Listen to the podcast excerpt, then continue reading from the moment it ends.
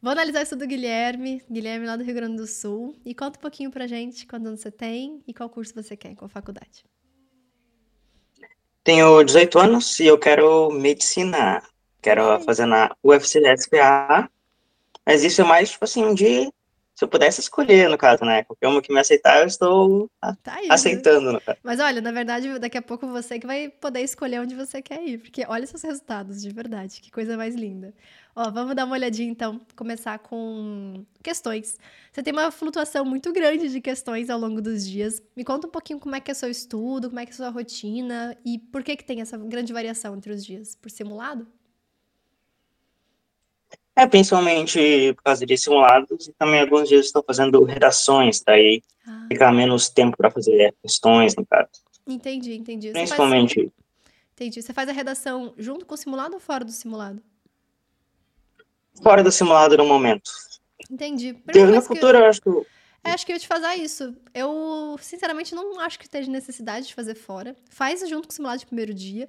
Porque você treina estágio de prova, você treina, você faz a redação na simulação ali da situação, de você ter que intercalar com as questões, de você ter o tempo contadinho também. Então faz muito sentido, especialmente no nível que você tá, de não fazer mais um dia da redação ou coisas assim. Joga a redação direto na, no hospital, não pesquisa nada antes disso, você vai descobrir o tema ali na hora e depois, é claro, a gente vai usar mais o tempo para correção dessa redação, para conseguir quando a gente retornar com a nota, com a correção, a gente vai estudar o que, que a gente errou, estudar, aí vale a pena ter um tempo separado. Mas para fazer, não acho que não tem necessidade não, pode jogar direto no simulado de primeiro dia, que vai ser muito mais rápido para você. É, é, é, bem mais, uhum. mais, menos procrastinador também, porque nossa, dia de redação eu procrastinava a minha vida para escrever a redação. Sim, sim. Vamos dar uma olhadinha em outras coisas também. Uh, você tem mais facilidade no primeiro dia ou no segundo dia, nos simulados? Mais dificuldade, acho que no segundo dia de segundo questões, dia. assim. Sim. A sua média é muito semelhante, muito semelhante entre as matérias. Então, você tem aqui, talvez as suas piores matérias sejam física do segundo dia e algumas coisas do primeiro dia que são mais específicas, tipo filosofia, sociologia. Uhum. O resto, você tem um domínio bem grande. Até interessante que matemática tá lá em cima. Bem legal, bem legal mesmo. Isso vai te ajudar bastante. Uh, pegar, hoje que você não fez questões ainda, tá, né, tá de manhã, tá de manhã ainda, ainda. E aí, ontem você fez sete temas, fez 34 questões. Se a gente pegar essa semana, você fez. Opa! Você fez 82 temas e 225 questões, o que é com certeza muito bom. As suas notas não tem nem que falar, seus desempenhos nos simulados estão excelentes, quase todos acima de 80%, um outro que ficou um pouco abaixo, mas que também são resultados que a gente pode ter ali na nossa evolução. Você tem.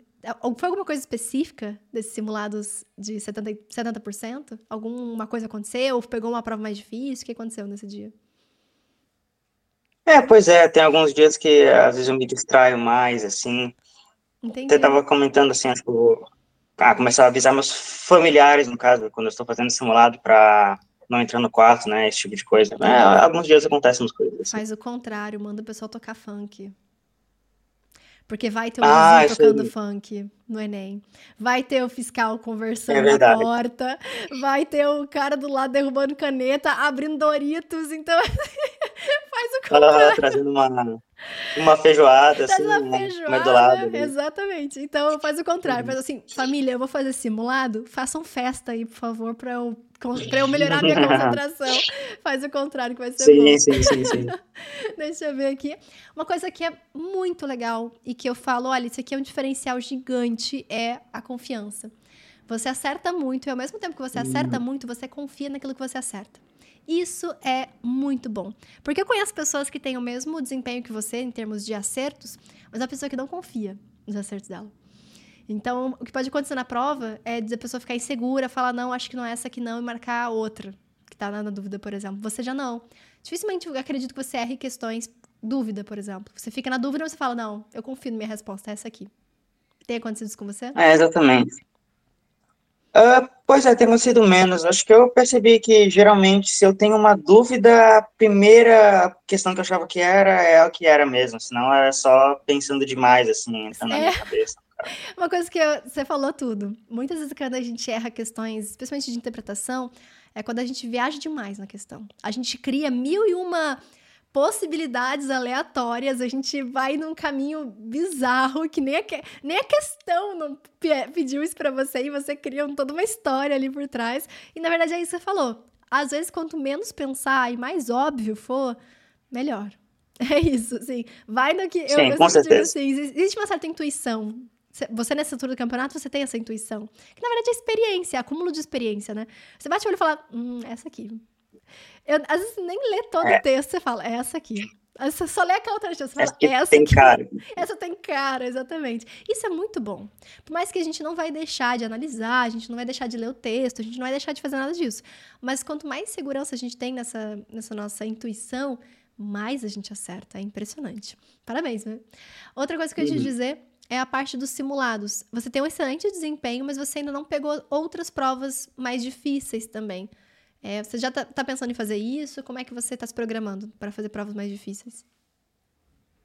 Estou fazendo em ordem de anos, no caso. Estou progredindo agora desde os primeiros Enems, agora até os últimos. Estou Entendi.